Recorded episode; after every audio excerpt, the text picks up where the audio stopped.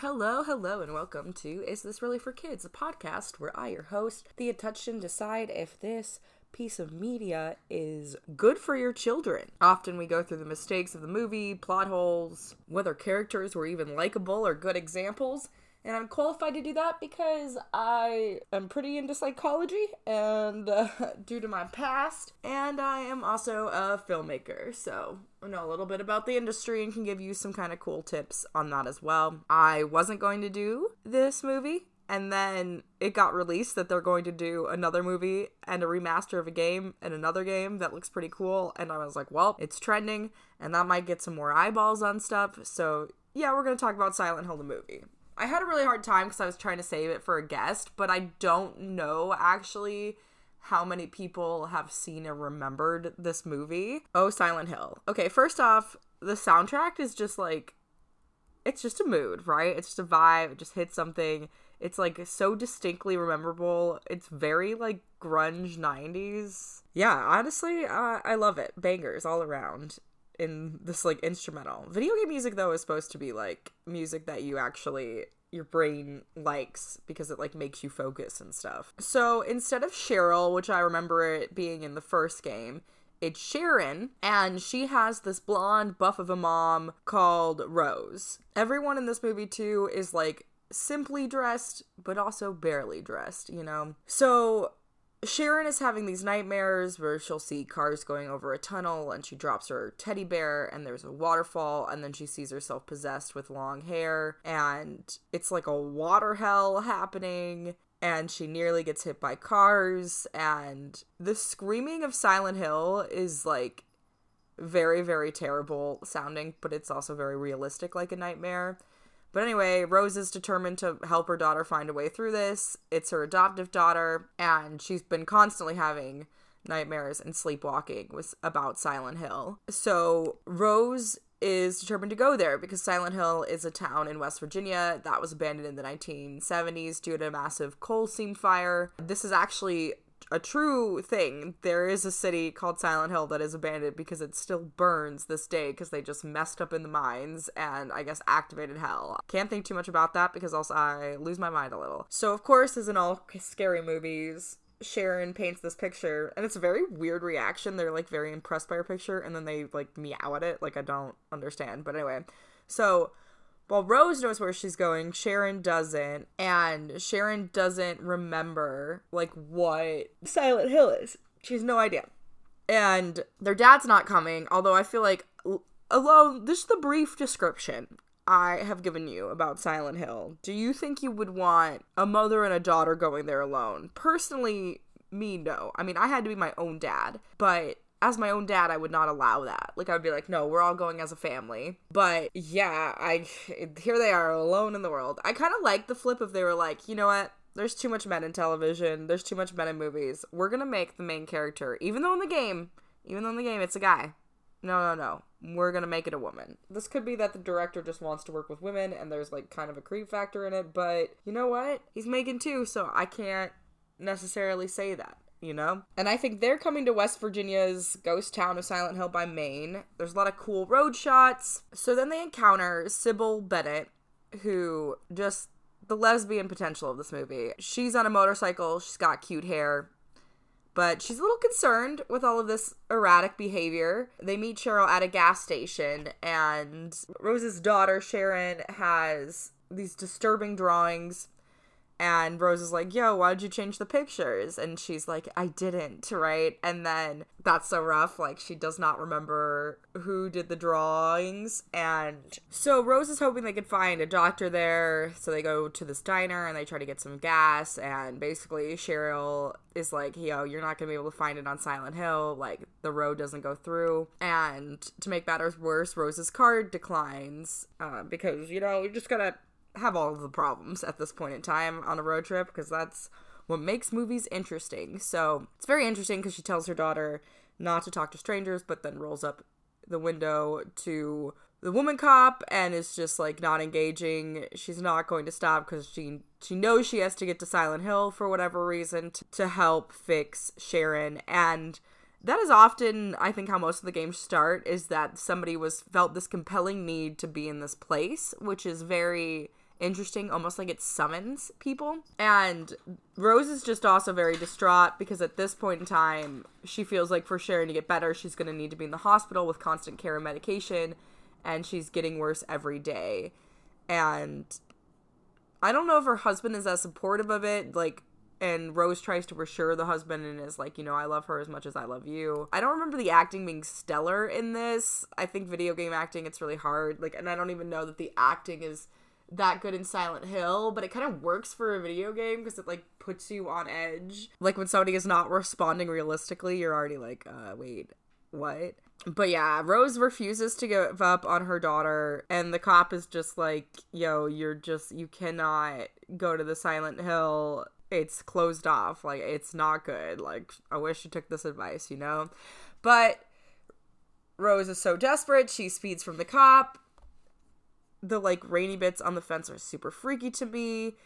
It's so wild because it's like, don't go here, and there's something totally broken on the bridge, and she's like, that's fine, I'm going, even though the whole point is for my daughter at less risk, but oops, I forgot. And then it's super they're super in the dark and the radio is going crazy and then she screams and then there's blood and blackness and there's a car crash and ash is falling all around. Oh my gosh, I could write about the poetry of this ash falling from the sky so much. Like I 100% think it's like a nod to like Hiroshima and all the bombings and just like probably what that experience was like and the weird like is it snow? Does it look like cherry blossoms? Like just the ash falling from the sky.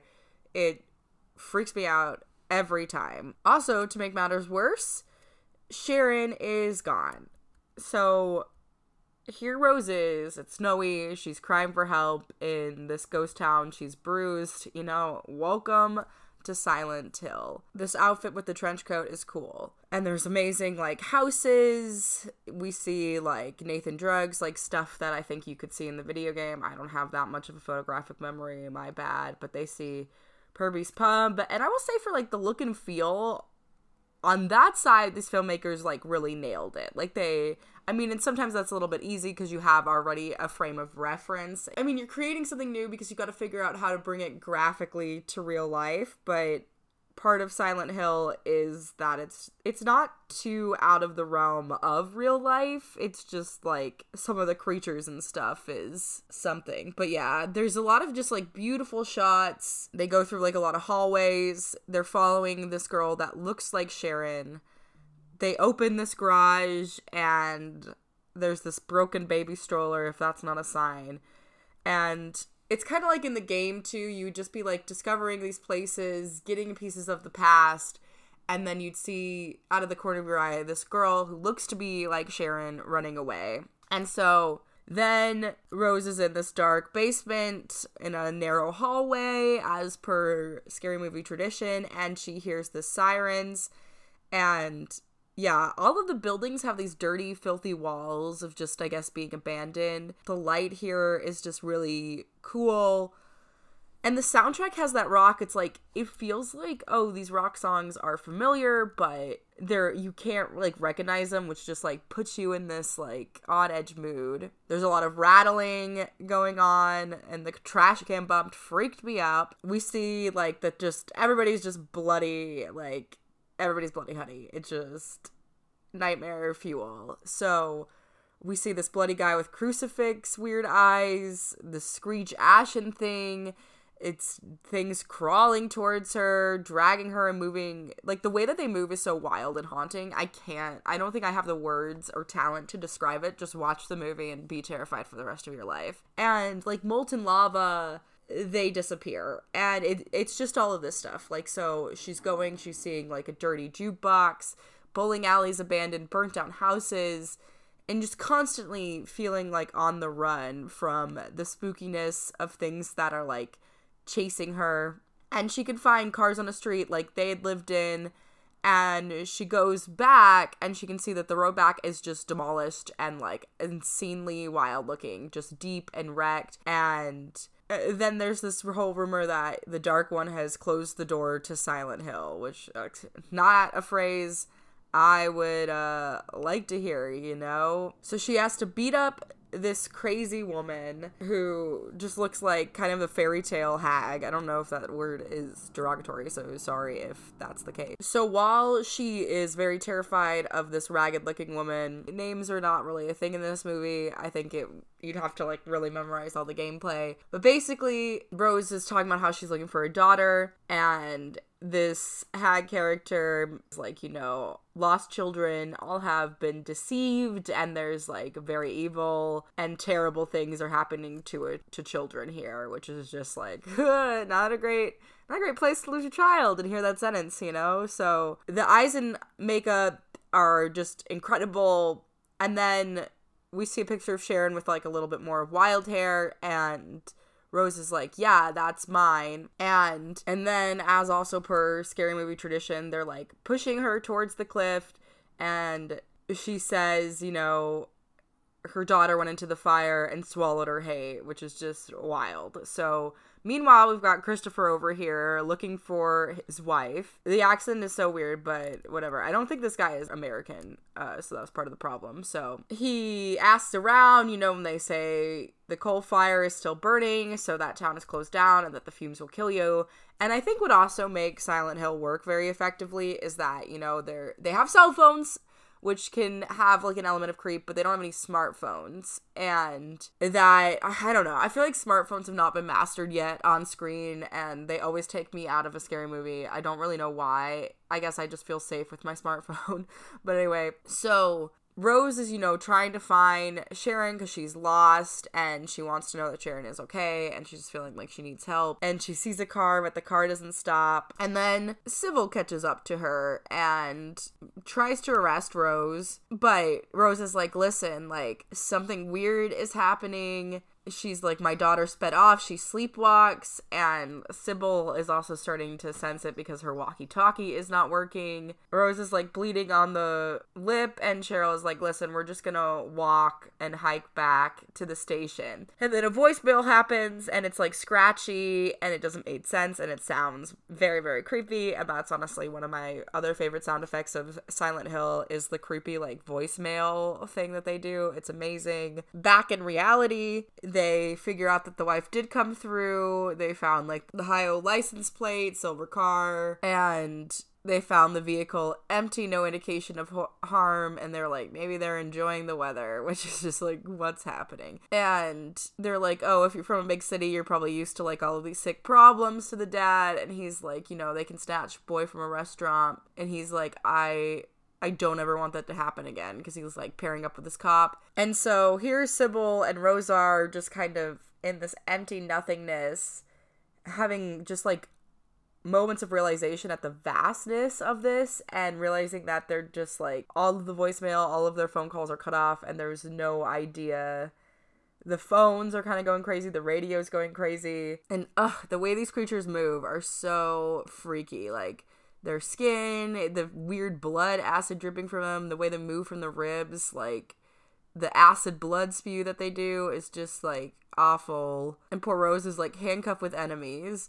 then let's talk about the elementary school because it's it's very very terrifying. So there's this like symbol on the window of a school which is never never great, always a reminder of the Holocaust among us, unfortunately and they all talk about like oh these are the foes of the righteous condemned. And so there's just blood all over the elementary school which is terrifying and a sad reality some children have had to witness. And i will say that the school smart horror like there is already something horrific about the public school system. So to go into there in horror is just honestly amazing. So they, they have like a flashlight to like investigate the darkness of the school. And the flashlight beam is really really cool. And there's all of these disturbing cult images. At times it's kind of sepia and like colored and Rose is just starting to be mad at her husband for not coming. And in reality you know they're just driving on top of like a bunch of family skeletons. I think the one cop his like dad even used to like own a barber shop here. And it was just like wild. They were like it was such a hellish disappearing when this town happened. They couldn't find half of the bodies because I guess they still walk among in the hell dimension which is just great. There's like cameras in the bird cages cult memorabilia everywhere. The courtyard has some hopscotch, and there's just the spookiness of an empty desk and empty classroom. You know what I'm saying? And just the shots from room to room. They really. I feel like more so than anything, they were like, we're just gonna show you this world, which is like the coolest part. And I would say for one and three, you don't care about the characters as much as you do in two because they're very like just stereotypical. Like I will say in this movie, the town is the main character, and I don't really know if I have a problem with that. And I think there's like part of the stuff where it's like you you have some of these iconic game shots that I think as a filmmaker you want to make that excite you and you can't really change because you feel like the fans are going to want to see them. So they're seeing all these handprints that are recent and then we learn a little bit about Alessa Alessa Gillespie. So she was a young girl burned as a witch by the brethren the town's fanatical Manichaean cult, which is Manichaean, if you didn't know, because I didn't know, is a struggle between good and spiritual evil the good spiritual world of light and evil the material world of darkness. And basically oh yeah the woman who is kind of the the haggish woman her name is dahlia and that is alessa's birth mother and she is just like an outcast into the society and she's very guilt ridden over the negligence that led to Alessa's suffering. So we see that kids were throwing paper at poor Alessa and then she shot back. And this bully scene honestly really got to me. And then Rose is just like so obsessed with the resemblance of Alessa to her daughter, so she follows into the scary empty bathroom with the girl crying after this, and she wants to like help her, but then she sees a dead girl and barbed wire and I'm like, no, I I would be out. I just can't. And she goes and like looks into her mouth and gets out a piece of paper, which is just like, uh, so terrifying. Makes my skin crawl. Talking about it now, uh, is so scary. So then we're finding out more about this like skeleton cult guy, and then of course they lock the door, which is super super scary, and she's begging for help banging on the door and all these voices are in prayer. There's canaries fluttering and then the, the siren comes in and the siren is usually just like all right everything is going to get worse now which is usually how i feel like when sirens pass on my podcast you know? Anyway so a lot of this like blood oozing and the creatures just like falling apart. There's like these walls that look like they have blood cells I'm trying to describe this world, but it's like so horrific. I feel like I'm doing a terrible job. But and like the way that the creatures will like move on the floor, like just like through their pelvic bone, it's just wild. The wall has this like bile and acid green slime. Like obviously you could tell movie's probably for I'm gonna say like a 17, 8 year old. But I bet you some 13 year olds play this game and I'm assuming just get messed up for life. And the way that these creatures just like scream are awful bats attack these creatures. The ground is super hot. Like, not in like a sexy way, in like a temperature way, you know? And they see this scratch drawing of Cheryl with her hair really wild and so pale. And meanwhile, you know, her husband and this cop are just like calling their name around in the town where it's it's fine. It like it's not as scary as the one that they currently are in. And on the floor, the blood is like looking like it's like rain splattered. And then Pyramid Head emerges, which is so great. I mean, he, I don't think he was in the first one, but of course you're to use him because he is a terrifying being. Although he didn't look really scary in the second remaster, I must say. The, the crappy graphics really add to his fear. So, yeah, the sharpness of Pyramid Head is just it looks deranged like it's just awful. And so it's wild that like so rose will be running at the same thing in the dark at the same place same day same time and then as her husband who like is just up there in the like the reality. And they have like gas masks to prevent like them from breathing it in. And her husband weirdly like feels her perfume but she's not there because she's like in this alternate Silent Hill dimension. And so lots of screaming because Pyramid Head and of course the the flashlight is flickering and she's just like crying into her flashlight. And Pyramid Head just like drags her, which is just I don't want to be dragged by Pyramid Head ever, thank you. And there's just spiders, rats, cockroaches, just you know, just think of the worst things ever and that's Silent Hill. Thankfully, the cop gets her. She escapes with all but a cut on her cheek and she gets freed from her handcuffs because that made everything worse and the cop is also able to fend off pyramid head. Cybil is because of bullets and that's kind of the only thing that hurts pyramid head and you have to like gotta shoot him a lot, you know? I think it was like 34 times what I remember. So, then that knife sound and the large knife coming through the door. Very, very terrifying. There's like bugs crawling in. You see this like human hand with demented skin. At least the gun wounds, they cause some holes. So it seems like there's a little bit of hope, maybe, but it's just uh, they're undead, you know? It's just impossible. So there's all of these dead roach bodies, and then things return to slightly more normal, and Rose is just really shaken up and she doesn't even know where to start, but they decide that, okay, they're gonna go to a hotel. a more creepy place, yay. And Rose just has to kind of talk the cop down who's like starting to lose it. And, you know, she's just like, it's going to be okay. Ugh, but little does she know, little does she know. So, meanwhile, Chris is getting mad. I mean, I think they could have just cut this whole part with the dad because it's really kind of anticlimactic, but I guess they really wanted to show like, no, this there are two separate things going on, and in real life it's fine but there's a hellish dimension and it was like i don't think we needed it for the movie but here it is for us whether we needed it or not. So basically chris gets all mad because she he's like you know what? To this cop i don't think you're telling me everything and the cop is like yeah you know what? You're right. Like the police records we can't even access info on silent hill.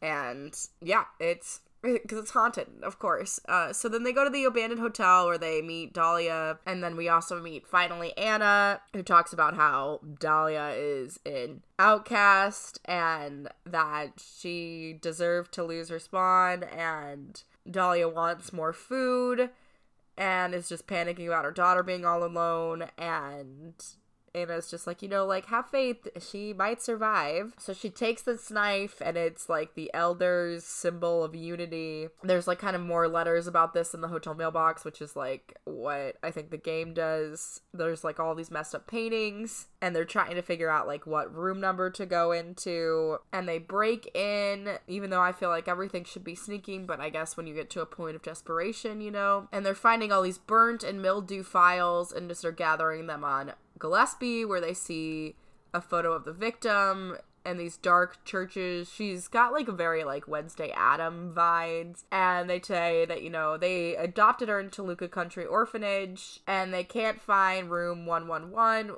which is the room that they're hoping to find. And then we've got all this cryptic where it's like, oh yeah, the first beating before the bled. And the witch hunters really believed that, you know, they had to hold back the darkness to stop the apocalypse. Seems like you brought it out though. Seems like it didn't work. And of course, Pyramid Head is always just, you know, waiting to to peek out. So they jump from the hotel to the next building and there's a fire and you can see this girl crying uh, because they literally burn her um, which is just can we stop burning women both metaphorically and physically things so there's more of these like burnt wheels and there's just like a silence of course in silent hill right? So on the nose. But there's like a silence and strangeness and i feel like when everybody speaks to each other the words only sort of mean what they're saying. Like it's almost as if they're like coming from like an underwater tin can telephone sort of thing and that's I think especially prevalent in the second one where everybody feels like they're having a different conversation than the conversation that we're witnessing. So they fall through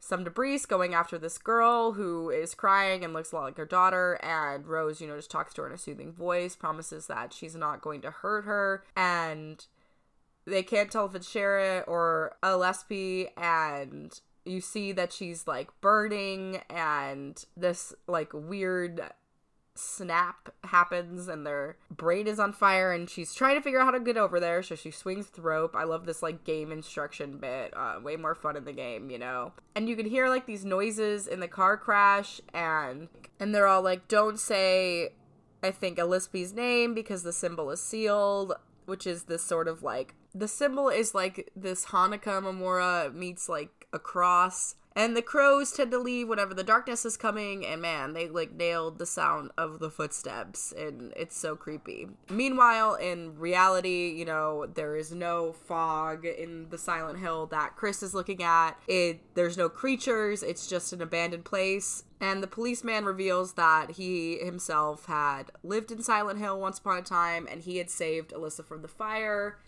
and he really wants the dad to end his search, which understandable because like he's not gonna find him so then they are at the church with the creepy graveyard the church is the place that has the siren and when the cult people come all running it is very scary and they're all being like, you know, don't join the adversary. They brought their own hell they could take it with. And Rose starts to realize, you know, like, y'all, you are caught up in your lie because you threw this girl down. And she's starting to realize that the girl that she is seeing is dead. Then they're all mad because everything starts to, like, darken.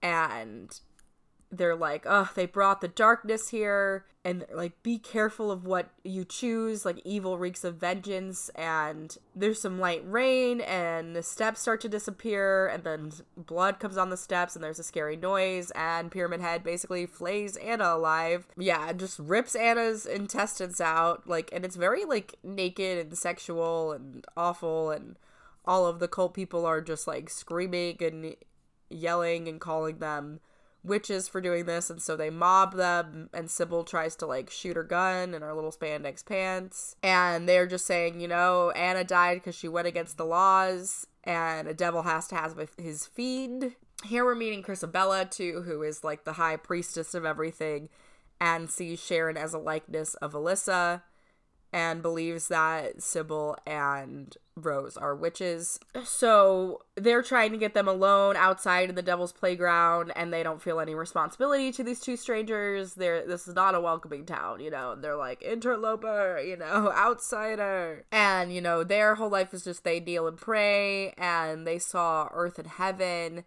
and now they don't really have any homes because the darkness has come in and take it. And you know people who are dead have been both great and small and will be just judged according to their deeds. There seems like a little bit of christianity in it but it's not really. They don't really ever go there. They have this like book of life and if your name's not found into it you know you have to get thrown into like the lake of fire. And they believe it's like the nephilim which is this like the demonic presence like basically mated with humans and produced this like half breed sort of thing which is okay. Like i guess maybe but we're gonna judge people like that. That feels just like racism y'all. And then we kind of see when sharon was rescued unfortunate or fortunately tucked into bed was like a baby outside of the orphanage and there wasn't really any information on her and Rose is just still processing that Elispy looks exactly like Sharon and that no one can really help. And the cult just kind of admits, you know, like the story is not hers alone, it's about all of us. And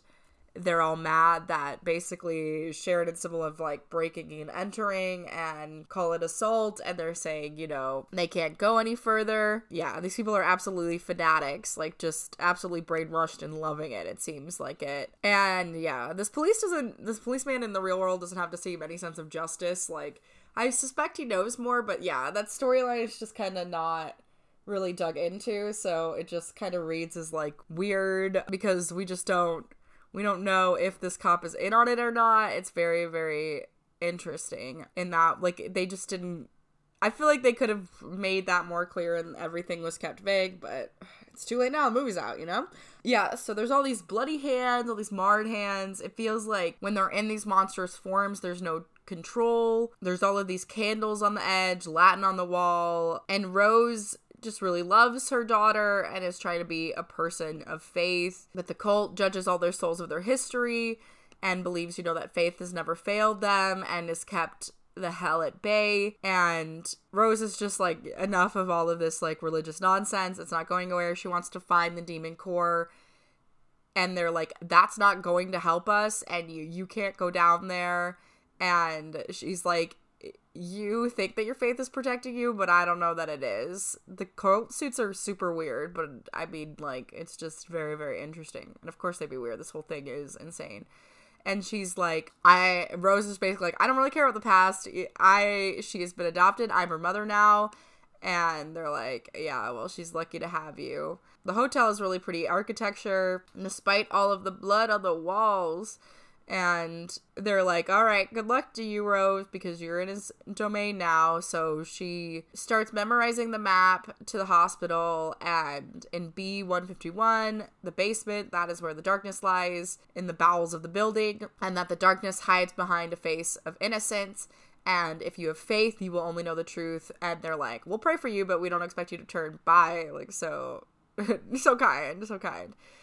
So that's like another thing I think you had to do in the game is like memorize how to do this. And Rose is just at this point being like, hey, I have to do this. I gotta pry open this door. And they say that the creatures are drawn to light, but if she doesn't have light, she can't be able to see without it. So lots of like game aspects here. And the cult people are seeing like Alessa. Cybil stays behind to like beat things up. And then she gets grabbed from behind and the door closes behind her. And so she opens the door and she basically has to take an elevator to hell. They do kind of these cuts between, you know, the fighting and her going into the elevator. It is a long elevator and there's a lot of blood from the mouth. It looks wreck.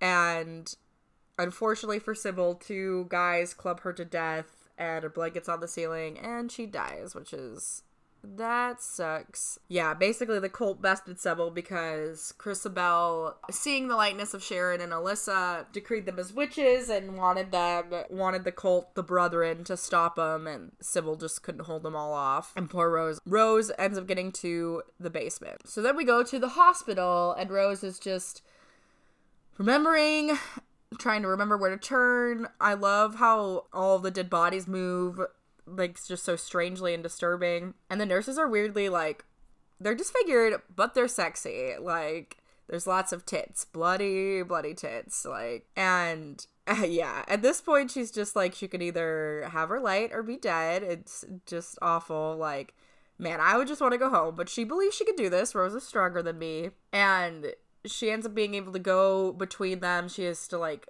jump when they pause, and the nurses are just like behind her, sighing and growling. They have knives, and it's very scary. So then we unlock a flashback of Alessa's past. We find out that Alessa was stigmatized by the townspeople for being born out of wedlock, even though, yeah, so basically it's like, congrats, Rose, you're here, you did it, and your reward is the truth. So Alessa it was a good little girl, but nobody looked at her way because she didn't have a father like most kids did, and Alessa was very alone in the world. She was sad that they made fun of her. And Dahlia, her mom, didn't help because Christabella convinced Dahlia to purify Alessa, who got raped by a school janitor, which is just like yeesh, the public school system. And Dahlia loved her baby, and the rest of the family didn't. And it's very weird to think because it's like I have a similar story. I wasn't raped by a school janitor, but I was I was raped several times. I was also born out of wedlock, and like this would have been like had I lived in this town, I am Melissa, right? Like I am Sharon.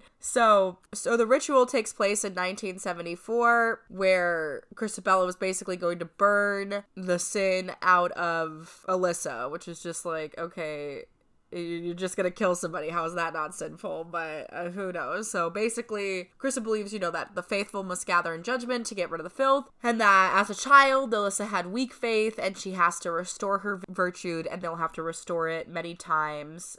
Restore the innocence and purity. Silent Hill is a special place for that. And so they're talking about how, like, basically all of these places had clues and that they were trying to fight the sin, not the sinner and they're like, you know how that feels, don't you? To like lose your little girl. The red hair of Christabella is pretty reminds me of Nicole Kidman. There's just some Nicole Kidman vibes going on right now. But anyway, so Christabella claims she knew how to cast out evil, how to cast out the evil god, and to get clarity and praise the innocents. And she was very careful about how she fights evil. And she believed that doing that was roasting her. How awful. It's so sad some people actually think this way. So all of the town basically turned the back, started to do the ritual, except for Dahlia and the cop that is now above. And poor young Alessa is swinging in a cage and they start the fire. This is so wrong. This is literally a child, and her poor mother is just super broken, and she tried to help her, but it's just too late. So they burnt this child, everybody in the town, and it's just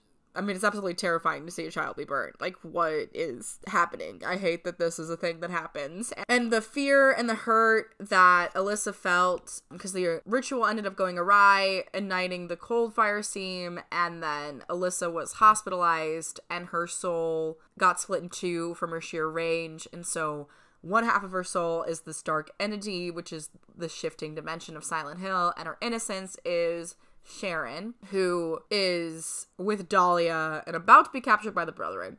So basically, Alessa's fear and hurt turned to hate, and that hate turned into the world and the hate got so strong. We also see like a cameo of Lisa who is like the hot nurse with the cardigan. She was like a bigger part in the game and they kind of erased her from this and I'm not clear why. So Alessa promised like darkest dreams. She reached basically into the eye of hell, had all of these like burn victims. The collision transition is really cool. Seeing Lisa like crying and the spirit of Alessa the dark spirit is like, I can know you're afraid, Rose, but she promises not to hurt. She just needs help. And meanwhile, I'm over here at the TV screaming to Rose, like, hey, that is not your child. Do not let the dark part of Alessa into your soul. At least she let the little girl, like the little other girl, half of her, left her in goodness to hide in safety. And the dark part of Alessa is just convinces Rose because she's like, the dreams must end, you know, and the dreamers with it, and that they've lied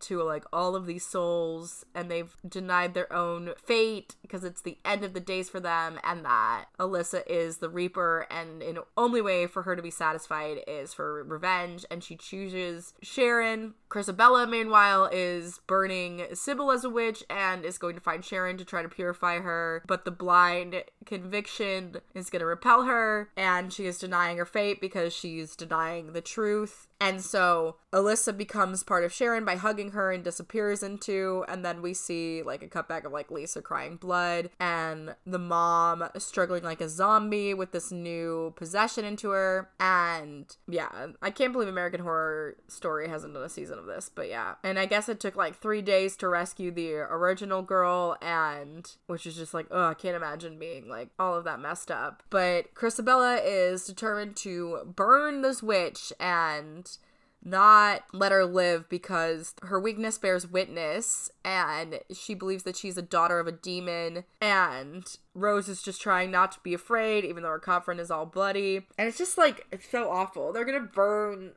Sharon too again because as if burning the first child worked out so successfully for them like I don't understand what is wrong with people. Like I just you just get so lost and sometimes. But anyway, like the poor girl had rape trauma and they were like, "Hey, you know what a cure for that is? I'm going to burn her." This is literally it is sad. Like this is an over dramatization obviously. Like I don't think that most people think are this insanely in today's with rape culture and everything, but to a degree it is like the poetic version of like what it feels like to be a rape survivor in America, I would say. Yeah, I can't even fathom why anybody would do this. It's just not how my mind thinks. And there's like some really crazy medieval vibes in this, like of just like the way all of the architecture and props are. There's like something very like olden days of that, which is I'm sure this was like a medieval form of torture of like what people would do. And they've got all of this like smell of fire and like even seeing her like skin melt off of her flesh and burn was like terrible. Like the skin flaking is just awful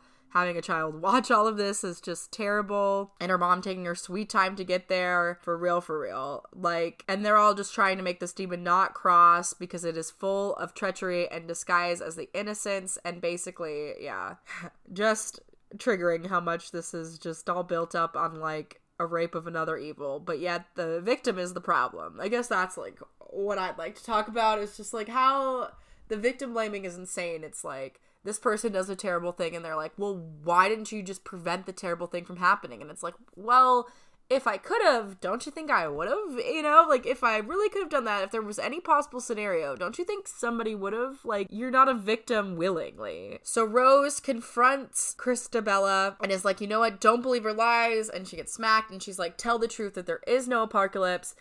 You burned in a fire that has started already. You're already damned and is like, burn her. And she's like, burn me? That's your answer? Burn everything. Whatever you're afraid of, you burn what you can't control. And your fear is controlling you. And Bella denies her guilt, denies any pain, says that she is sin incarnate and Rose is like it's you who have sinned. You have darkened the heart of an innocent and you cower in the face of revenge and she's like your fate brings you death alone and even in limbo you're not a god here and that makes Christabella very very angry because I guess maybe when you're a high priestess all you want to do is really be god yourself or feel that way. I could see that being an issue. So then Christabella stabs Rose in the heart which unleashes Alessa from the wound as a disfigured being bound in a hospital bed. And she falls back. There's like this bloody knife.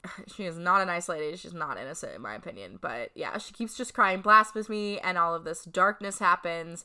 The mom wakes up. There's these like terrible haunting sounds, like squeals. She feels like she can barely breathe, and she throws her up, and it's like this acid black. And the demon takes over to this giant hole, and Krista Ann is like feeling scared because she's like, "What have you done with this darkness in you? What have you done?" And it's like basically opens up this portal to hell, and it's like they were gonna try to burn Sharon anyway, and it's this beautiful with the like red shirt by the painting. It's just a great shot with the music. The lights are super cool. There's all this barbed wire behind her. And yeah, it's just wild that they all watch just while they burn victims. And so the crowd is so big, but she snakes out of where she was pierced and rosed and just ends up like slicing all of these people apart. And just this burn corpse like watches. She like spits out all this blood, sick and weird. It, it just like goes through her vagina. It's so like primal and sexual and like messed up and weird weird. Like I don't I don't know who came up with this and what they've seen, but I hope that they're okay because this is scary. So Rose starts killing people and Alessa's demonic force protects her from harm. They hold the knife just like in the game and they're basically becoming in a cage like all wrapped around and I was very scared that th- this like allowing the spirit to do all of this was going to end Rose's life. Like, but I guess she must be one tough little cookie. And the darkness is just like wrapping all of these people up, and the child like really has just been like poor Sharon has been watching all of this chaos, and so she makes her close her eyes and pretend that it's just like a bad dream, and then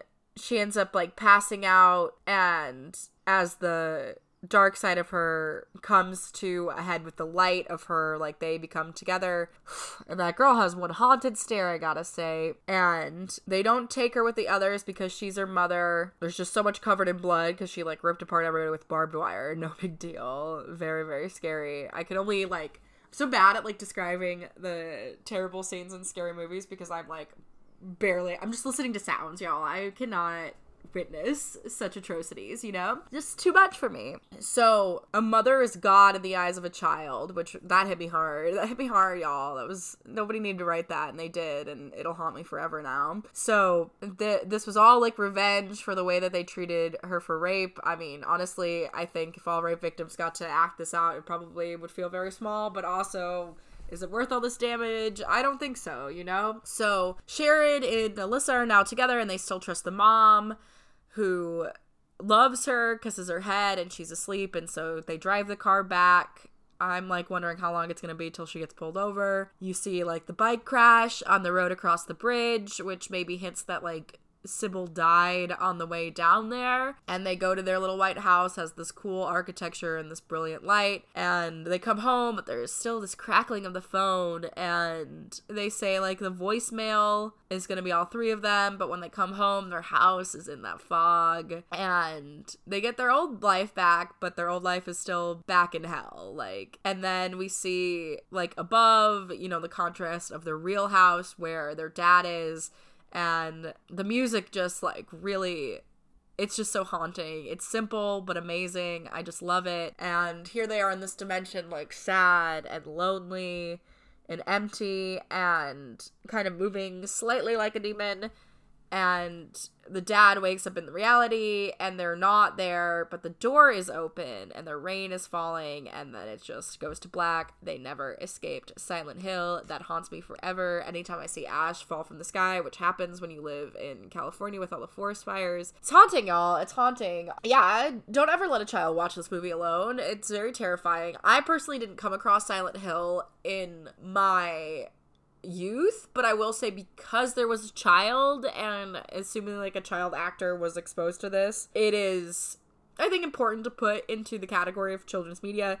It's also a game that now that it's becoming like big again, I think could end up in the hands of child. So I think that it was an important episode to have and talk. But yeah, always feel free to talk to me about Silent Hill. My boyfriend is obsessed because I when I heard what my boyfriend was about, I was just like, Hey, have you ever heard of Silent Hill? And he was like, No, and I was like, All right, well here you go. I'm about to ruin your life and make you a different person, but you're gonna love this because it's just a masterpiece and haunting and hello, here you go. And then he's obsessed. We actually have I got this from like Mapiful for his birthday, this huge painting of like I just typed in Silent Hill and this is the map came up like this and I like zoomed in at a part that I thought was kind of creepy because there's this lake that like literally looks like the body of a person and that hangs in our living room and it's Silent Hill. I should have put our special place also under it to nod to the second one, but hey, maybe I could do another map. But yeah, Thanks so much for listening to this episode. If you'd like to support me, feel free to follow me on social medias, donate if you have some. Really appreciate all of your listening. If you have any feedback or suggestions, and if you want to give this podcast like a review and stuff, please do that. That would be amazing because I can only get better